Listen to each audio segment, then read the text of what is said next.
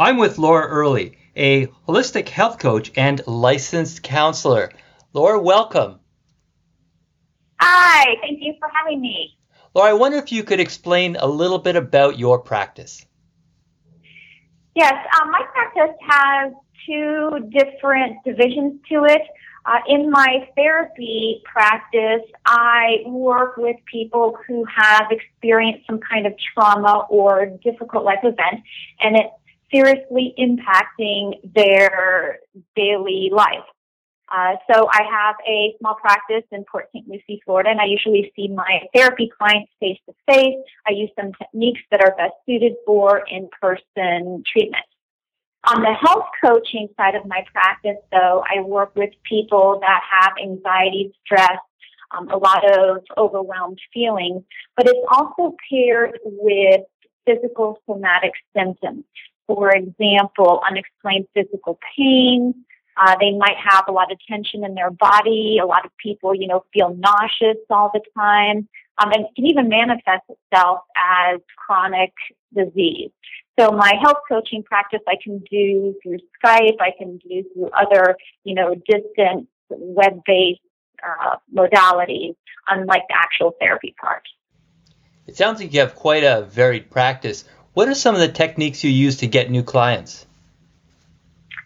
I do a lot of uh, social media. I uh, write a blog post every week, sometimes video, so I can then post it on YouTube, and that integrates well with the Google Plus community.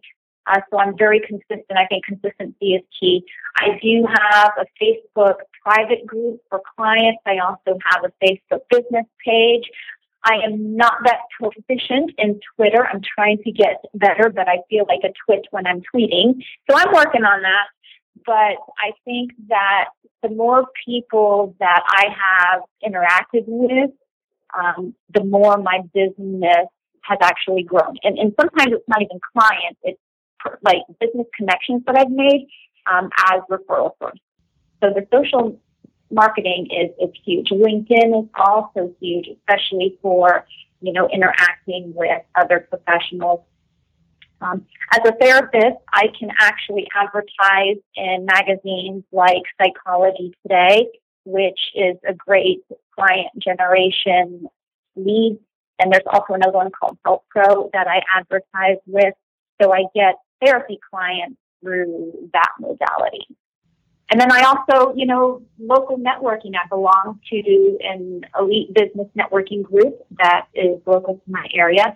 And we are a group of like-minded entrepreneurs that really hustle to try and get the word out and refer people to each other. So it's, it's, you know, my, my marketing is a nice combination of the online stuff, but also the local stuff.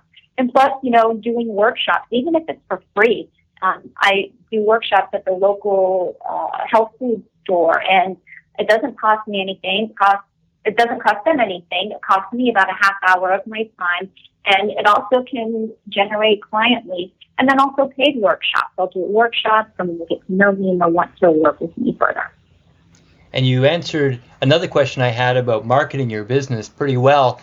The next question I have is how do you efficiently manage your time with all the activities that you're doing? Oh my goodness. Well, some days I manage it very well, other days not so much. Um, I am a big feeler, and to be productive, I have to really feel it. Um, there's, you know, I've got to kind of tap into my motivation. So I tend to batch my activities. Like I know that Mondays are my blogging days, my writing days, my video production days. I know that, you know, Tuesday mornings are in my networking and in the afternoon it's clients. You know, Wednesday, product development with any partners. So I think batching my tasks on specific days helps. Um, I think that also just, you know, kind of keeping a calendar, having my to-dos. I'm, I'm a very like hands-on person. I like making lists and I like crossing things off. It gives me great satisfaction to do that.